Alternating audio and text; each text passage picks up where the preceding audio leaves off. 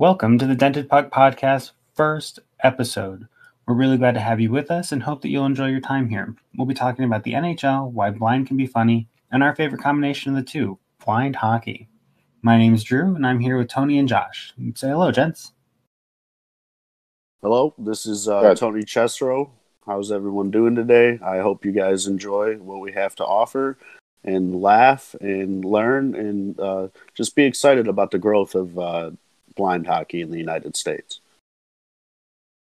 Hi guys, my name is Josh Schneider. I, I completely I appreciate everybody coming on, listening to the podcast with us. Hopefully you can laugh with us, enjoy some of our stories, and and hopefully you see that blind hockey is not much different than the game you guys play regularly. Awesome.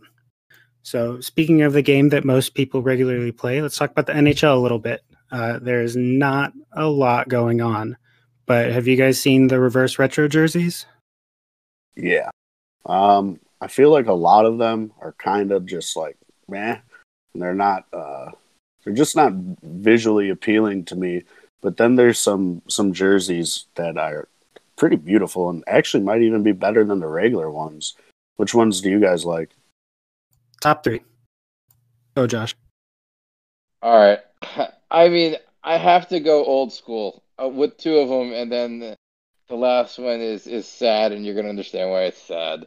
Um, and it's still my number one. Um, I have to go with respect to that I am the old school guy, so I have to go with respect to the uh, the Nordiques jersey and the Whalers jersey. I actually really like the the gray Whalers jersey over the old one. Um, but my number one, I grew up a Devils fan, and any Devils fan cannot deny the Christmas jersey. And I am way, I am, I am way late in line for that jersey. And the only two that are available right now, I think, are Hughes and probably Hischier. But uh, yeah, the line is so long for those, like they are for all of them. But definitely the and and it, like it's it's after the top three, I they get creative, but I have to put the Devils in there, and I have to put the two old school ones because I had a chance to finally awesome old school jerseys. Yeah, no, I love all those. Tony, what about you? Uh, there was just so many of them that I just honestly just did not enjoy looking at. Um, but some of the ones that I did, I, I really liked what the Blue Jackets did with theirs. I thought those were really, really unique. Like the, the, the red and just just the emblem, it, it looked pretty dope. Um, and then my second favorite team is is Buffalo, and I'm really I'm really glad they bought, brought back the sabers as far as like the the two swords. Like I thought that that looked really great. And then the third one that I liked was the Phoenix uh, or Arizona Coyotes. I thought that was pretty interesting. Yeah, How about Oh. yourself? Oh man. Uh so my the one that I, I don't know because it's hard because I have favorite ones and then I have ones that I think did it the best. Like I think one of my favorites is the Ducks one, but I grew up with the '90s Ducks, so Sure. They hit that nail on the head.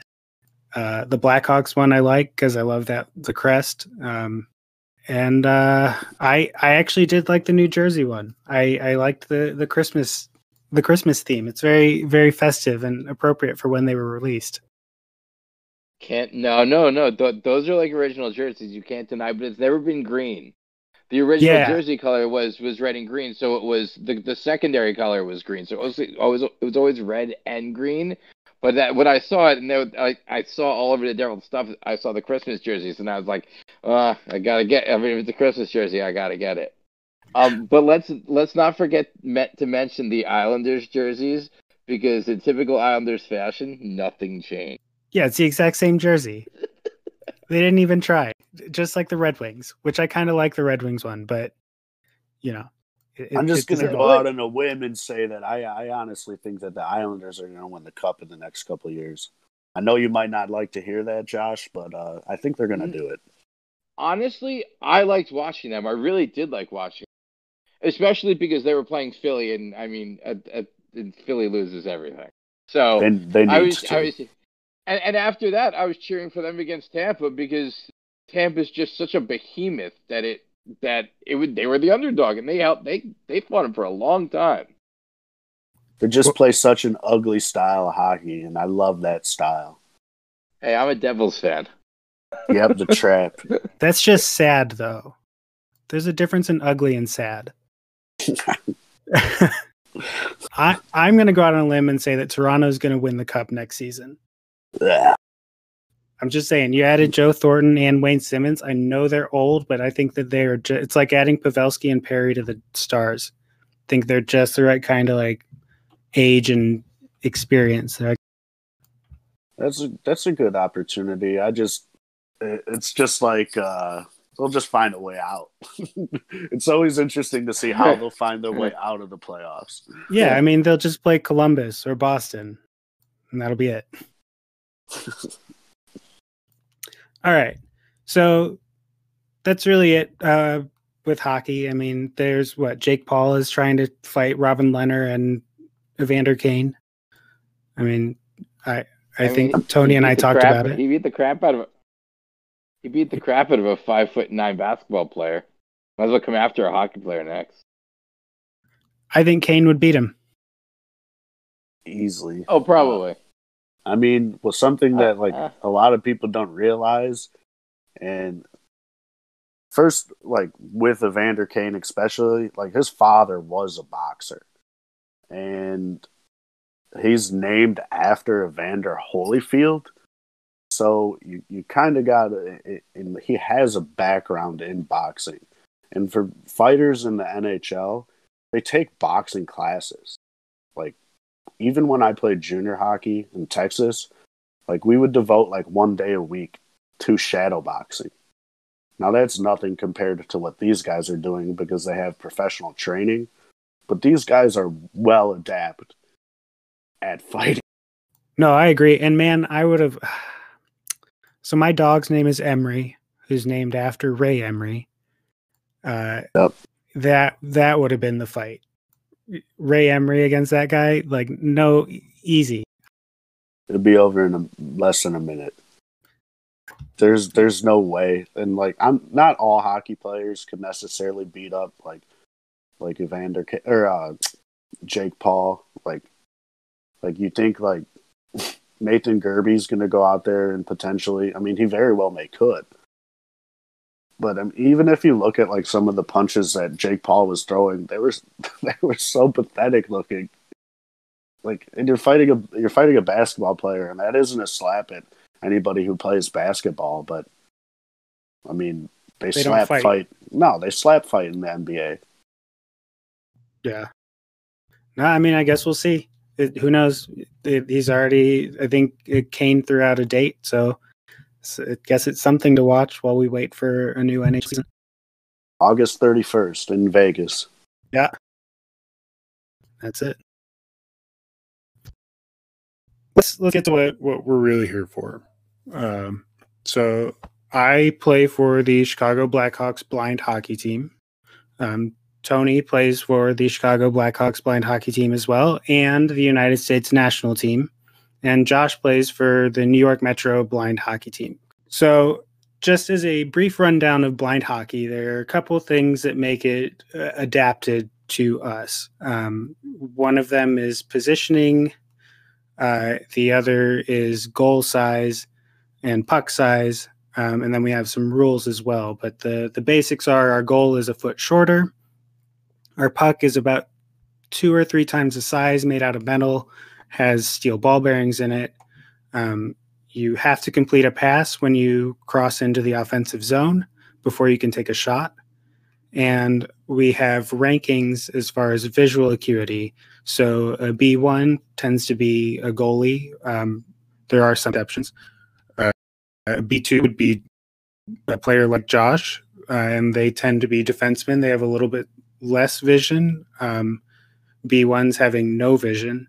And then B3s are like myself and Tony, where we have more vision than the other two, but we're still uh, under 40 degrees of vision and a, a certain visual acuity, which I don't know right off the bat. Um, I believe it's it, it's either 2200 or 2400.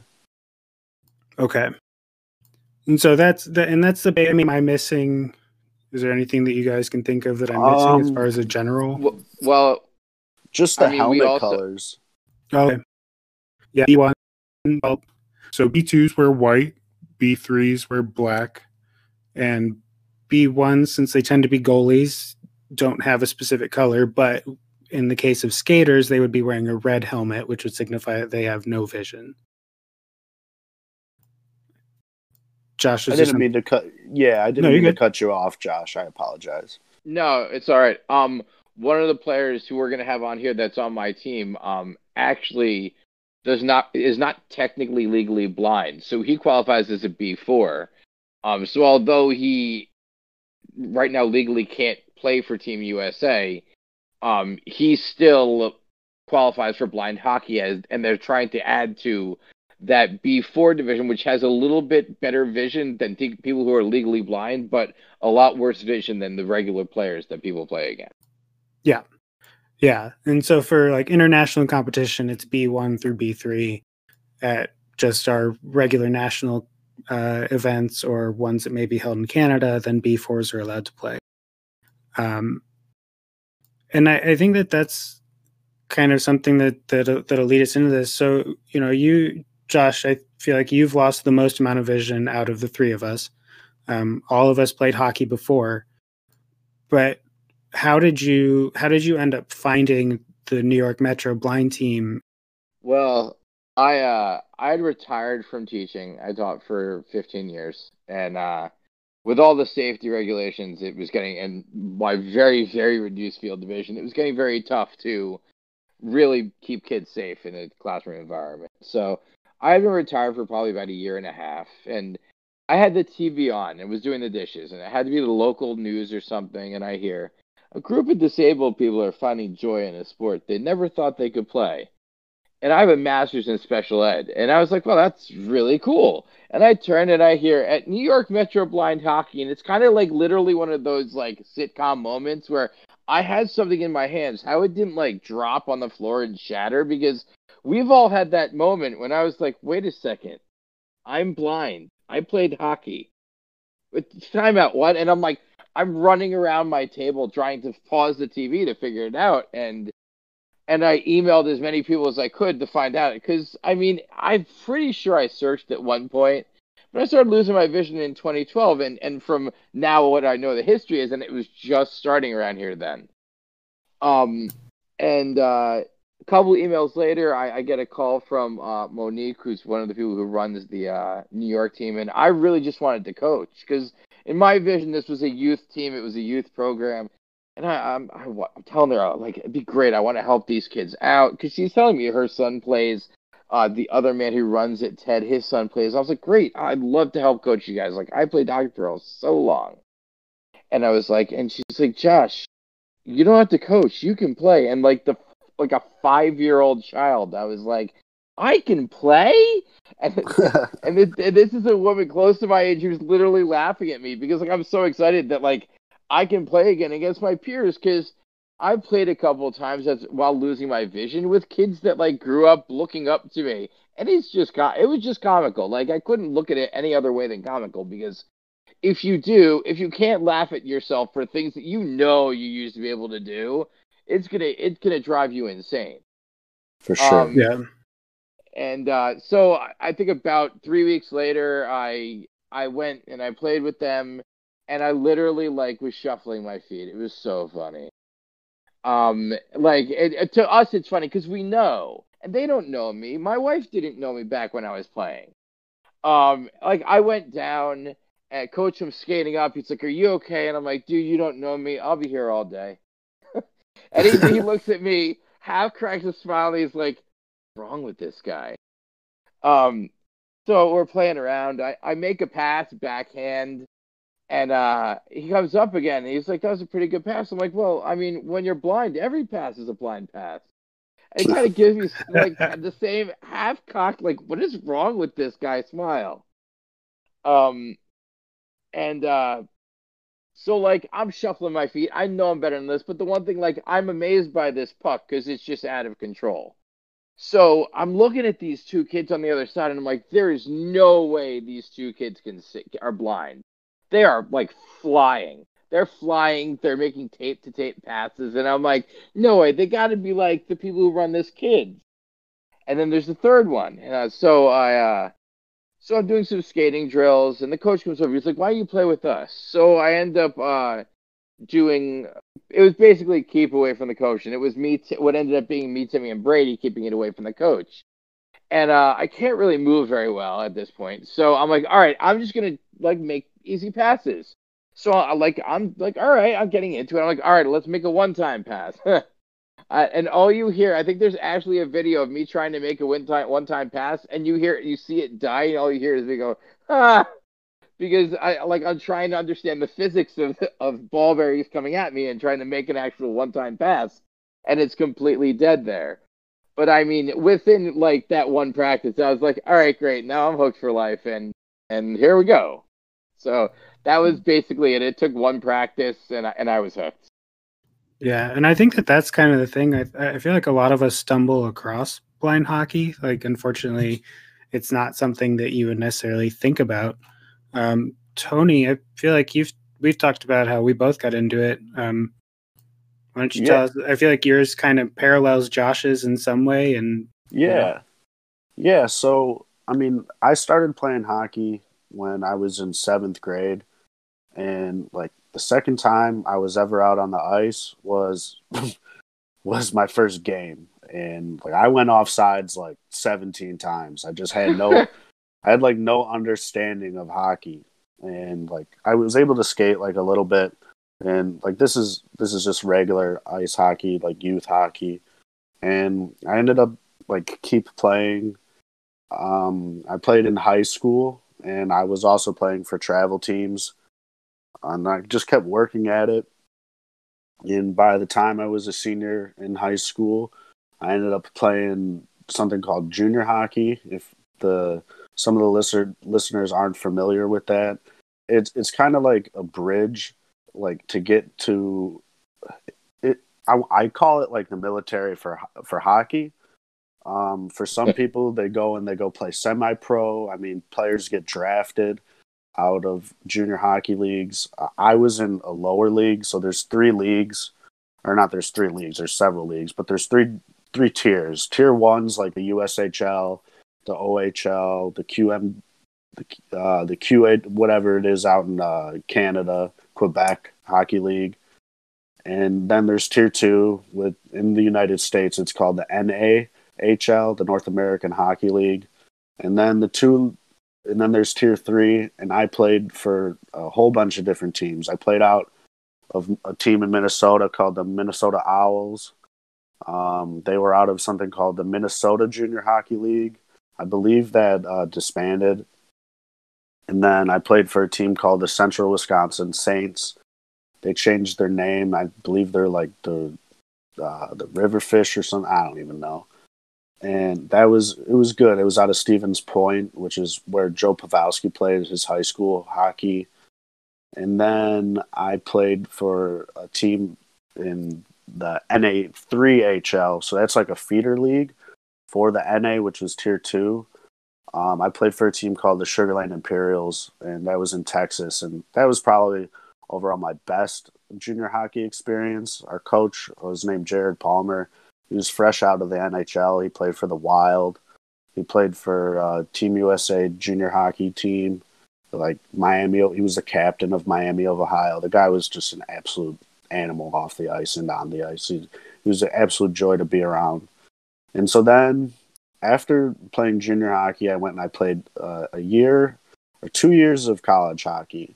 My first year, I played at a school called Holy Cross. Um, that's like if you guys have ever seen the movie Rudy, that's the school that he went to. It's it's yeah, right, yeah. By, right next to Notre Dame.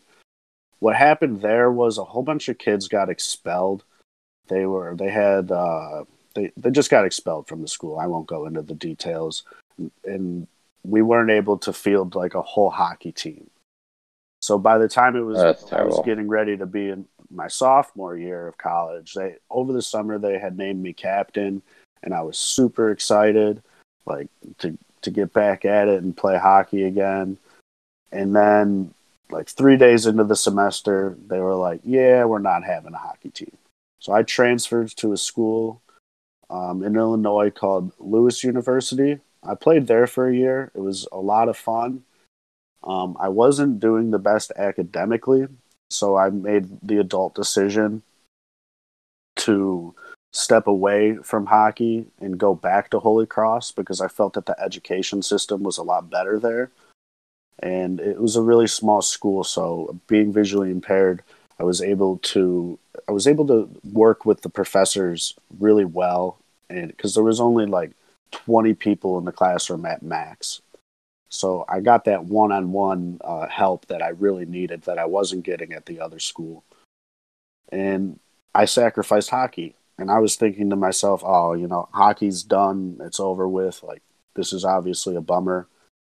I got a text message from a kid that I played high school hockey with. His name is Patrick Mullally. He coaches for the Chicago Blind Blackhawks. And he's just like, hey, I I heard you're missing hockey. Like, how would you like to come out and coach? And I was super excited. I'm like, right on. Like, this game has given me so much. I now have the opportunity to give back to the game that's given me so much. And then it's like your story, Josh. The person was just like, her name was Stephanie. She's like, "Yeah, we don't want you to play, or we don't want you to coach. we, we want you to play." And like, just like like like you're five years old or however old you were when you started playing, you're like your ears just perk up, and you're like, "Yes, like competitive hockey again. And I didn't really know what I was getting myself into. And I was pretty nerve I was pretty nervous because I was just like, is this gonna be fair? You know what I mean? Like I'm, I'm not trying to sound like this is like blind hockey was the most humbling experience I've ever had. And like I was just like I played at a really high level that only four percent of hockey players make it to. Is it going to be a, you know what I mean? Yeah. And yeah. I go out there to go watch one of the practices. And it just so happened to be that everyone was gone at an event in Pittsburgh except for one of the players who's currently on Team USA. His name is uh, his name is Luke Miller. And I just saw him shooting pucks and skating, and I'm like, yeah, this is where I belong. He's a really good player, and and like from there on, I, I just ran with it, and I've I've fallen in love with it. I mean, I'm really lucky and fortunate enough to be a member of Team USA. Um, I, I think that if you, if you're a young listener, it's something that you really should want, or at any age, really just work towards and strive towards, because there is an opportunity, and like putting on that jersey is just one of the most magical feelings in the world. Yeah, and Josh and I are old guys, and uh, that's one of our aspirations. So your, your, prospects, man. Like I like I've been saying that to you. I mean, I've known you, Drew, for a lot longer than I've known Josh, and I remember talking to th- this with you, Josh. Uh, you reached out to me. I don't know, almost a year ago.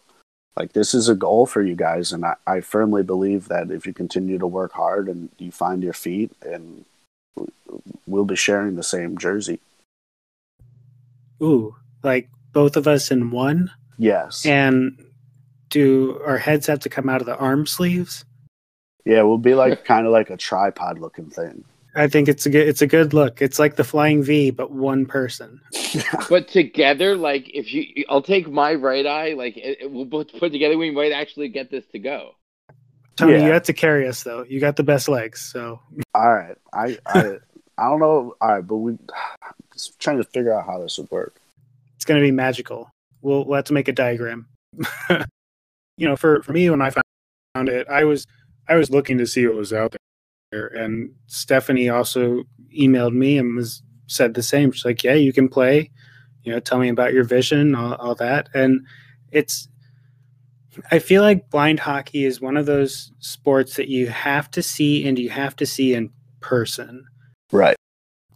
And it, it I, I, think it's amazing. Like it, it, humbles me every time I get on the ice, and uh, like the the kids that we have in our organization, um, and seeing the amount of growth that we've had in the past year, I, I, I agree wholeheartedly that like Team USA is not out of reach for anyone Like you put in the work, you you do it, and you you show up, and you make sure that you do the things you need to, and, and a spot can be yours. I, I'm not saying it's going to be easy, but you know, I, I think that that's something that really excited me going into blind hockey was the opportunity.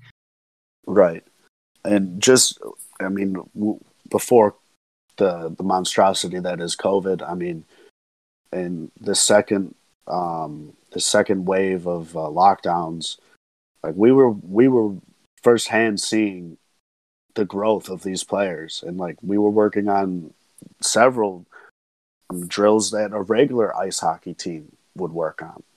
Well, I mean, here's where you guys have the benefit of having the experience, a lot more experienced of a program. Like when I came into the New York program, it really was like a couple of people. We've grown a lot, and we've grown a lot in basically volunteers to the to the point where we've started to structure practices more like actual real hockey practice.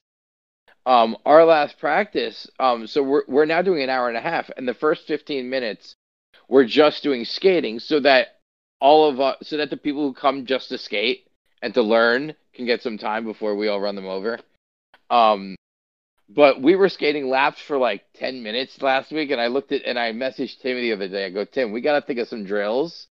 Um, because honestly, I and I didn't even mention this. I grew up playing strictly roller hockey. I played a little ice when I was in college, and I worked at a hockey rink for like two years, but that was it. Like I grew up in the 90s when roller hockey was big, and I played college roller hockey, and it was at that point as big. It was a bigger club sport than college ice because obviously the better players went to either juniors like you did or went to play went to play D2 or D3 college as opposed to playing clubs. So, and a lot of the club players got because roller hockey was a much faster sport.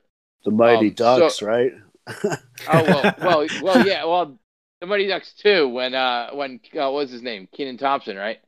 Um, that's oh, that's but, how you got into hockey. That was it. The knuckle puck, you were sold. From then oh on. no, it was way way before that, man. But like, I still have a couple years on you because like that's when like rollerblades came out. Like rollerblades came out like the late '80s, the early '90s, and that's when that's when roller hockey picked up everywhere because places just started building. And my mother didn't want me to play ice hockey like she didn't want me to play footballs because I would get hurt. So she was very instrumental Same. in building a roller hockey rink in town.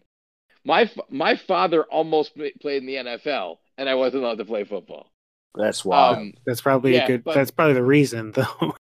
Oh well, no. Uh, yeah, well, possibly. but uh, but so, but I appreciate because like anything forwards, I'm good. Like backwards, I'm good. But anybody ever tells you that roller hockey and ice hockey are the same, screw them because like I am literally, and I I've even taken lessons with a figure skater, an Olympic figure skater, because um because that's the best way to learn how to skate. And she's like, you don't trust your edges, and I'm like, I'm 38, I'm overweight, and I'm a roller hockey player. We have one edge.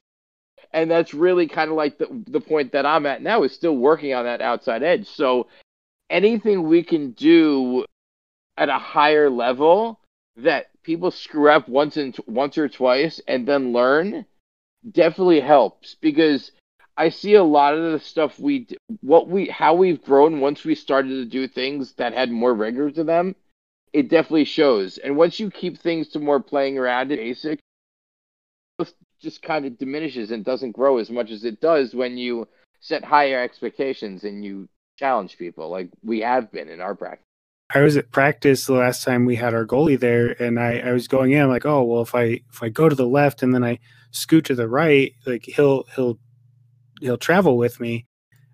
But that's not how oh, blind hockey works. like, oh yeah, and and that's and that's the joke is that we like my one my best friend growing up, like he stopped playing goal at like thirteen, maybe twelve, and I could I could really convince him to play goal after I started. I must have spent like I've spent so much money on hockey equipment in the last year. I have like two and a half sets of goalie equipment. I've played one game of goalie my entire life, but I've supplied now two goalies. But I got him to play now, and uh, and it, it's funny because he's like it, it's just it's wild how you guys can play. And he's like, you guys can keep up with me. It's just not fair. And I'm like, yeah, that's the real idea. And well, it's the same thing when I, oh, go ahead. Oh, sorry. Well, I was going to say, so how do you, because that I feel like that's where all of all of our training and stuff is is trying to figure out what's necessary from regular hockey and what's not. So, like, do you, how do you decide what's not a necessary skill? So, I mean, what's? Oh, go ahead, Tony. No, no, no. Go ahead. Go ahead. You're on a roll here. I want to hear the roll. Uh, oh, oh, you have to stop me because I will keep going. But I mean, there's not much. Di- there's not much difference in the sport. You have to ask the the, the with everybody, and for me especially because I have issues blindingly fast, and Brady who gets they both get into the zone and then look up like, where is everybody? I'm like, guys, you need to cut past people, and we've been working on drop passing. I assume drop drop passes are probably it's got to be like the basis of of most offenses, correct, Tony? Um, so there's a couple different viewpoints on that. The thing with the, especially in in blind hockey, with the drop pass, like tra- all of us know our vision, right? Like you know how your eyes work. Like there's shortcuts that you take with with your brain and your eyes to get to a certain place, but we don't know how each other's vision works. So for some people, uh, for me, for example, my peripheral vision is really strong, but my central vision is very poor. So there's times when somebody just drops a puck, I don't see it, especially if I'm playing like regular ice hockey. Oh yeah, it's gone. Like the the puck is just gone. It's not there. And then you get Even, in your feet. Yeah, and then it's in your feet. feet, so skate, lo- skate. Uh, so a lot of the time when somebody's making a drop pass, not a lot of the time, I'd say a good 40% of the time, they're making the drop pass at the top of the blue line when they enter into the zone, and it instantly becomes a turnover because another player has lost track of the of the puck and was not expecting okay. it. So the thing with the drop passes is is there's got to be a solid form of communication, and you don't necessarily want to stop the puck to where it's just dead. Like the puck is still wants to be moving just a little bit, if that makes sense. I, I know. Yeah, yeah. It's not. It's not a. It's not a kill. It's a you're following me, follow me in, and yeah, I know what you're saying. And, and you're leaving it in a place to where the person is going to be able to pick it up, preferably on their forehand. So that's another uh, thing. You have to know if the person that's trailing you is either a lefty or a righty because that will that will give you uh, which place you want to leave it. You want to leave it to your right or to your left. You know what I'm saying? Yeah. Oh, absolutely. And it all comes down to communication. Yeah, that's, and that that's the I think that's the biggest thing that we need to try and teach because I know I'm it, I feel like in games I'm better at it, but at sure. practice where you need to practice communicating, I'm terrible communication well you know it is oh, one of the biggest ahead. things in team sports like at, at a whole but it's it, it's the volume of it is even greater in a, a, blind sport because you need to be able to communicate to the people who are around you and let them know like if i'm a b3 so i'm going to see some i'm going to see more than somebody who is a b2 i'll use kevin brown for an example like we have on team usa we have color systems that we, we say in order to communicate. For example, red means the other team has the puck, blue means we have the puck. And so Kevin Brown is a B1.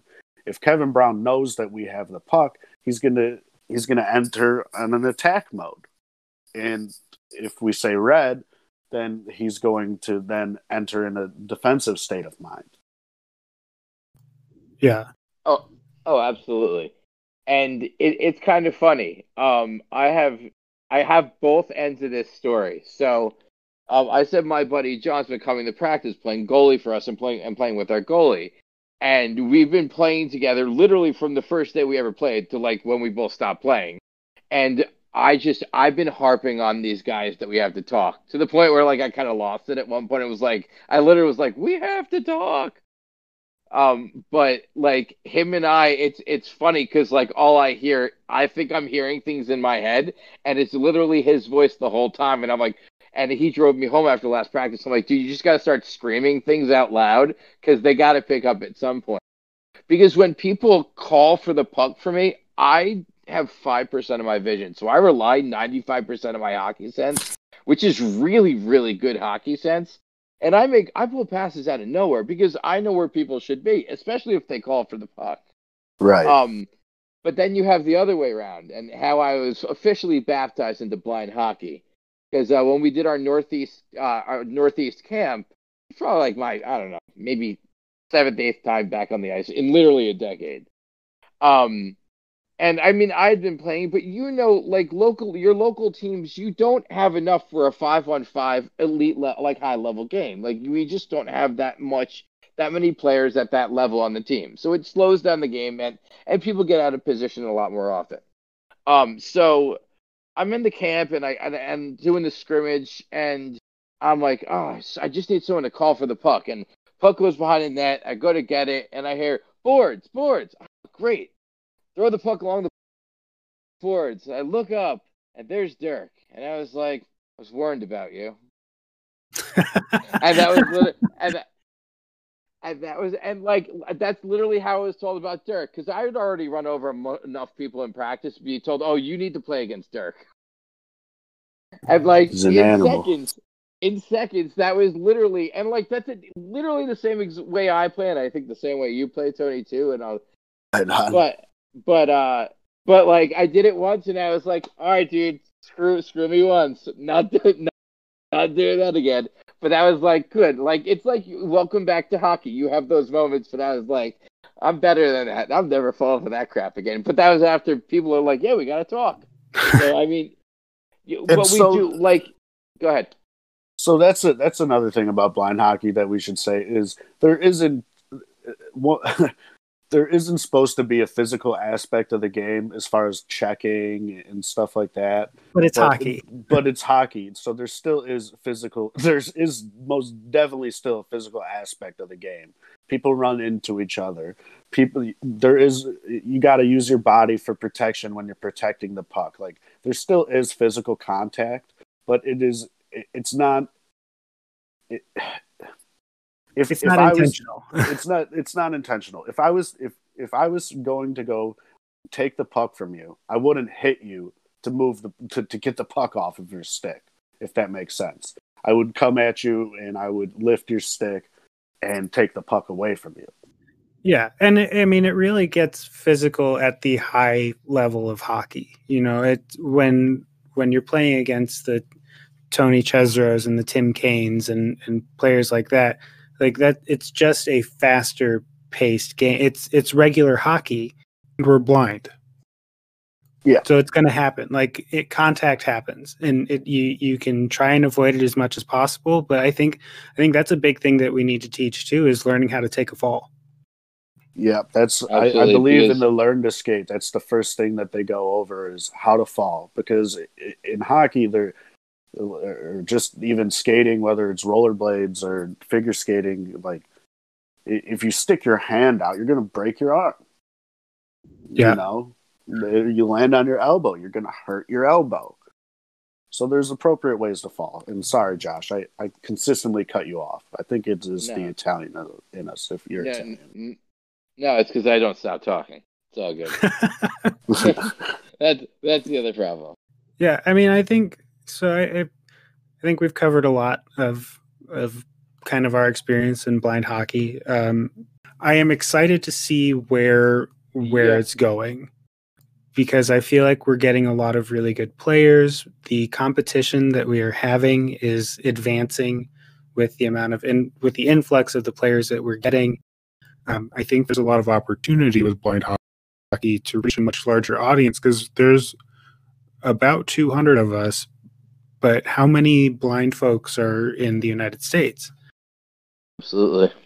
there's got to be there's got to be i mean if you take just population like the population of the amount of people i mean it's got to be a couple thousand maybe even higher Yeah, I, Like people people I- who are visually impaired I'm pretty sure that I read that there were like seven million blind Americans. Wow, I feel like a fool. I'm not the math Why- guy. I mean, we've got to. It's but it's such a small thing. Like it's such a small community. I so my my path to blindness, if that's what we'll call it, is different because I am diabetic and I ended up losing my vision due to complications with that. But there wasn't like a here's a group that you can go talk to. Here are people that you can go and see sure. um, after after I was done with the doctor, and so there, I feel like there's so many more possible players that just they're they're like us. You know, they don't have someone that's told them about the team. They didn't stumble across it on the news. Like, I, I so with that being said, with knowing that there's a boatload of blind folks out there, where what do you guys see blind hockey as in the next decade? in the next decade. Um, Yeah. Well, with uh, the coronavirus is going to end.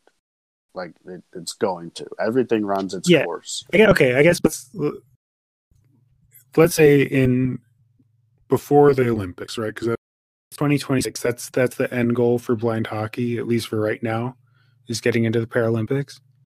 Right. So, So- that, that that's supposed to be 2026, like you had just said. And So- Russia, Russia just played their first game.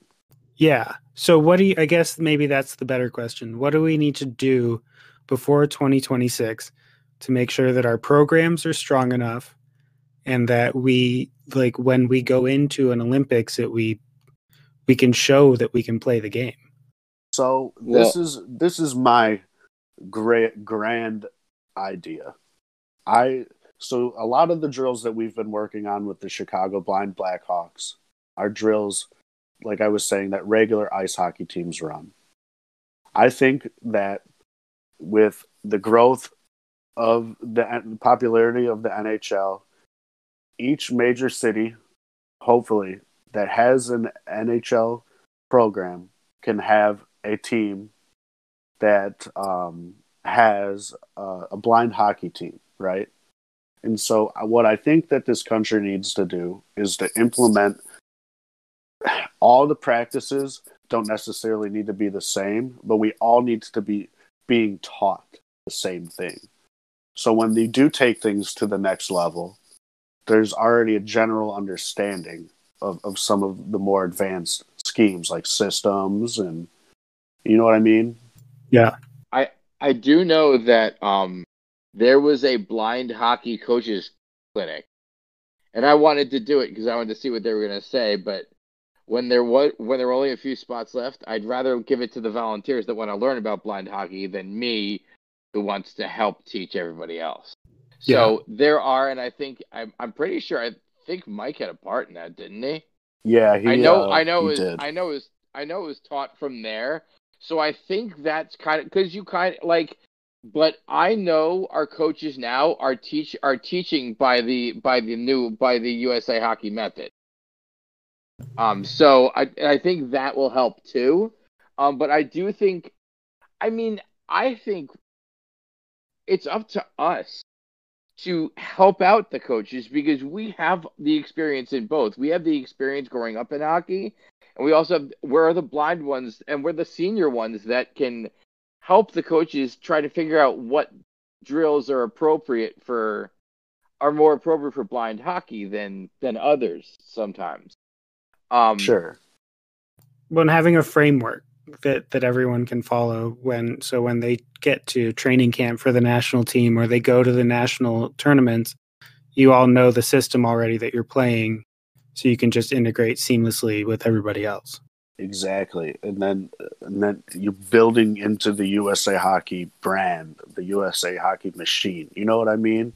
yeah Well, that was my. That's the first time I met Tony because I I went out and I straight up asked him. I don't remember what post it was. Was I asked you what defense you guys played because we run around with like chickens, like chickens with our heads cut off, and I knew it had to be some form of zone defense because there's no way you're sending um, blind people in man because that just that just sounds funny.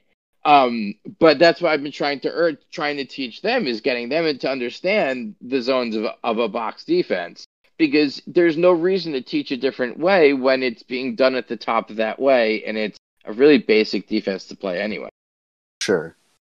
No, I, I agree. I mean, there's like I, I very I re- I remember you communicating with me and you were really interested and it was right around the time where you were getting ready to do the the Northeast Northwest tournament or skills I, I can't remember exactly what it was. I got invited to do that.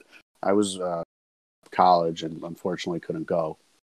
Um there there's just got to be like you just said Drew, there's got to be a frame and yeah. like then you put in the puzzle pieces to that and there's got to be a general understanding of what is a box and one defense what wh- how do you enter into the offensive zone where do you back check to you know what i mean and yeah and, and like uh, there's players who who are talented and skilled hockey players, but they don't have the greatest understanding of hockey knowledge.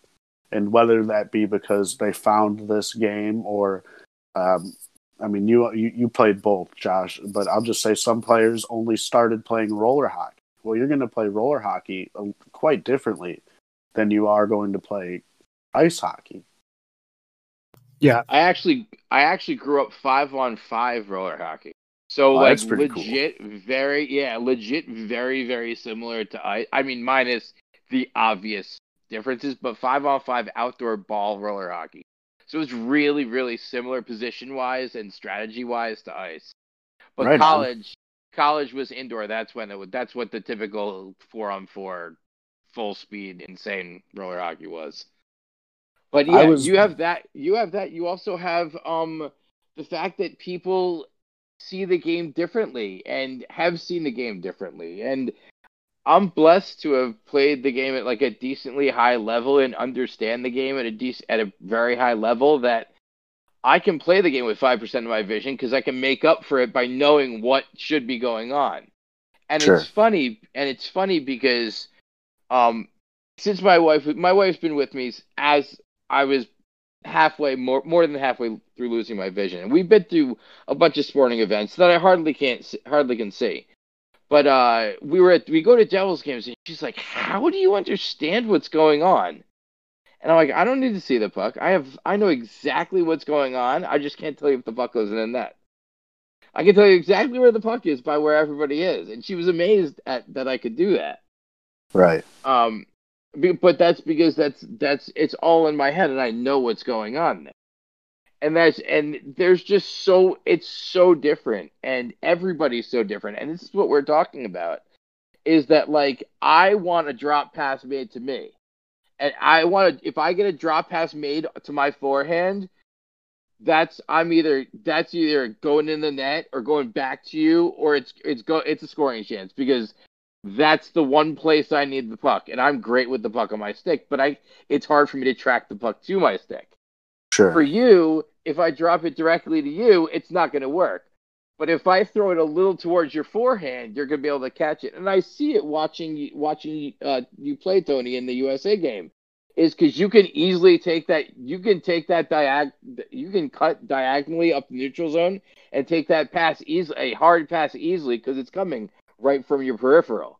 Where right. that's where I would have like I can't take anything from my left side, but if I take that even from my right side, that's tough for me.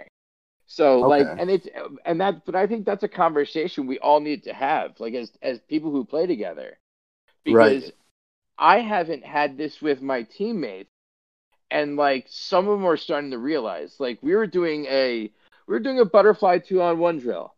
And uh I was coming out of the I was coming out, so I was coming down the right side, looking at the on offense coming down the right side, and I I'm I only see the right side of my vision, so that's my complete blind spot.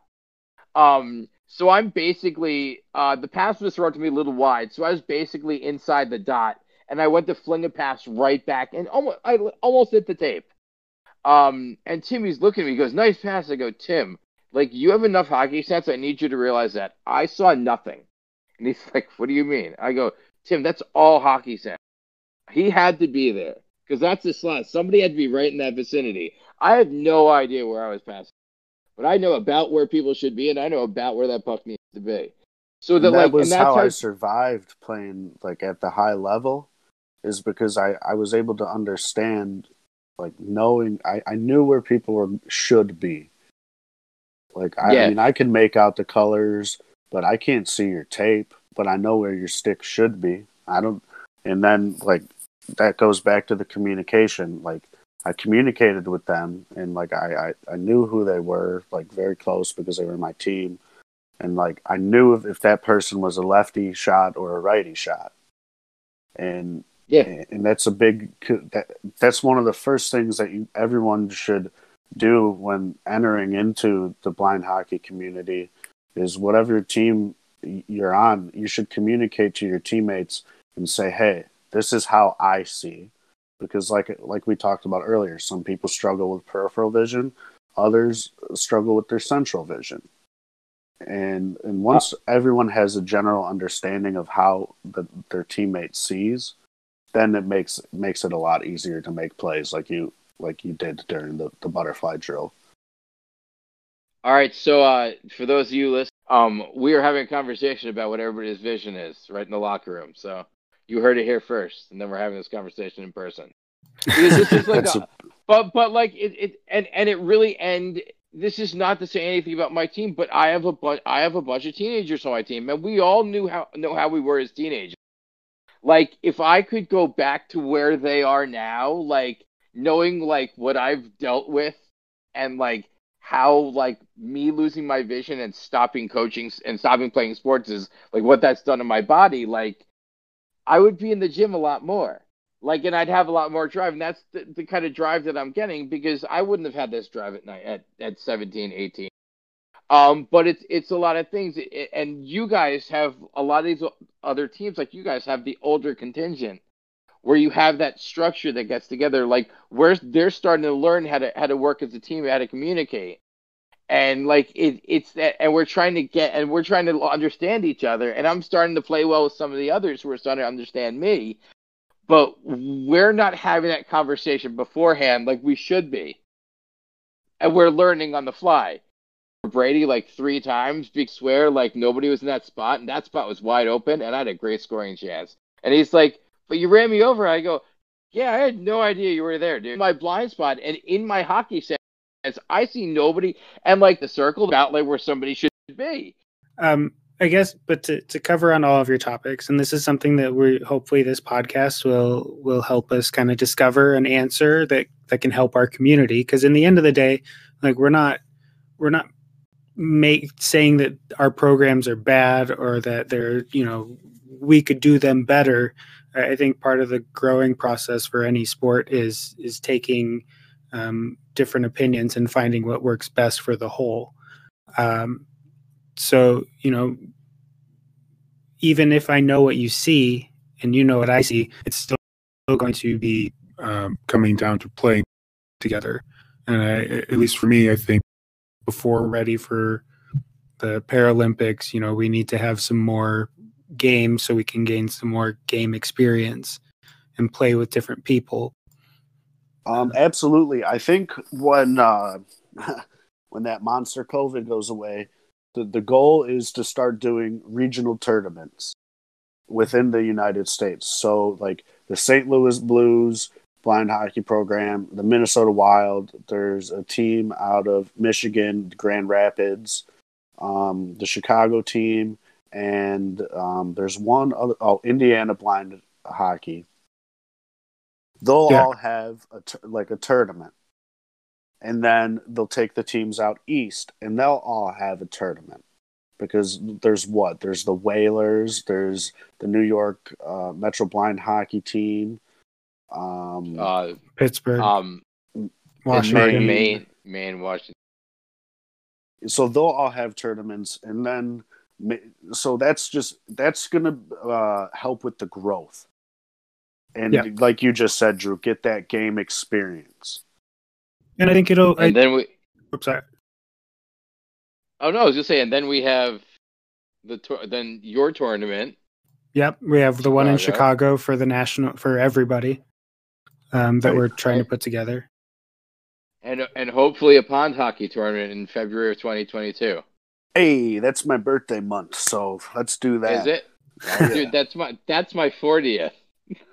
Yeah, and Tony, we we may be playing in Minnesota.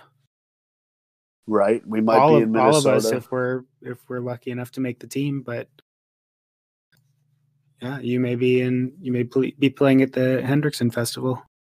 that was I, I will honestly say that was a ton of fun um, getting to to meet some of the other uh, disabled athletes i met a lot of sled hockey players um, my, my, my college hockey coach was was a wounded warrior was out on the warriors ice surface and i got to meet uh, some of their players and that was that was just honestly a joy um, That's awesome. I mean, there's Yeah. just not there's truly nothing better than hearing another person's story, and that's one of the things that we're going to use this podcast for. Is you, you guys got to hear our stories, and we're going to have guests come on and, and tell their stories of you know what it's like being visually impaired. You know, I mean, there's obviously, like Josh was saying, there's laughing points that we we have. Like, I mean, part part of this thing is a joke if you can't approach you know some of these situations and, and have a sense of humor about it then you're going to be miserable like for with my eyesight i like my per or not my peripheral my central vision it's a very bright light that comes in and out like tv static and it's green purple orange and yellow and when you tell a doctor that they look at you and they think that you have schizophrenia and I don't. I don't. But when you tell that to somebody, they think you're out of this world. Yeah, Well, Well- I, I, it's like it's like playing regular hockey with people. They're like, I mean, I wear goggles. I mean, it. There's something wrong with me. People don't wear goggles to play hockey, like that actually know how to play hockey. Like if I was wearing goggles and like stumbling around, be a different story. But like to the point where people are like, "Wait, you're blind?" And I'm like, "Dude, legit. Like I have five percent of my vision." And to the point where I had to look at a guy and be like, after I missed like two or three passes, he threw at me and he kind of gave the shrug, and I'm like, "You gotta be kidding me, dude. This is adult clinic." and I went up to the guy. I was like, "Dude, you do realize like I don't wear these goggles for my health. Like, like I, I I'm like just as good as you, and I have five percent of my vision. Can you imagine how good I actually am? And he just and the guys that I play with are up behind me. But like it's it really is like everybody's different, and and like our stories are going to be so different. And we all have the crazy funny stories, like running over NHL players, running over I don't know state vehicles. We, we all have. Cra- we all we all have crazy stories, and and I mean, and everybody we bring in, I'm sure is gonna have a bunch of crazy stories too, because we all grew up in the crazy hockey life, and then we lost our vision, and then have crazy stories from that too. So it's gonna be a wild Yeah. ride. yeah, Well, that's going to be it for our first episode. We've got lots of things lined up for the future, and we hope that you'll join us on this new adventure. We'll be talking to other blind hockey players, try and pull some coaches and families, and generally just give you all a little look into our side of hockey. Make sure to follow us on Instagram at The Dented Puck and on Facebook at The Dented Puck Podcast. Uh, you can also send us any questions, comments, anything like that to our email at The Dented Puck Podcast at gmail.com. And we'll be posting new content every Thursday and can be found on Spotify, Google, and Apple Podcasts. Thank you so much for listening, and we will see you all in the next one. Have a good one. See you later, guys.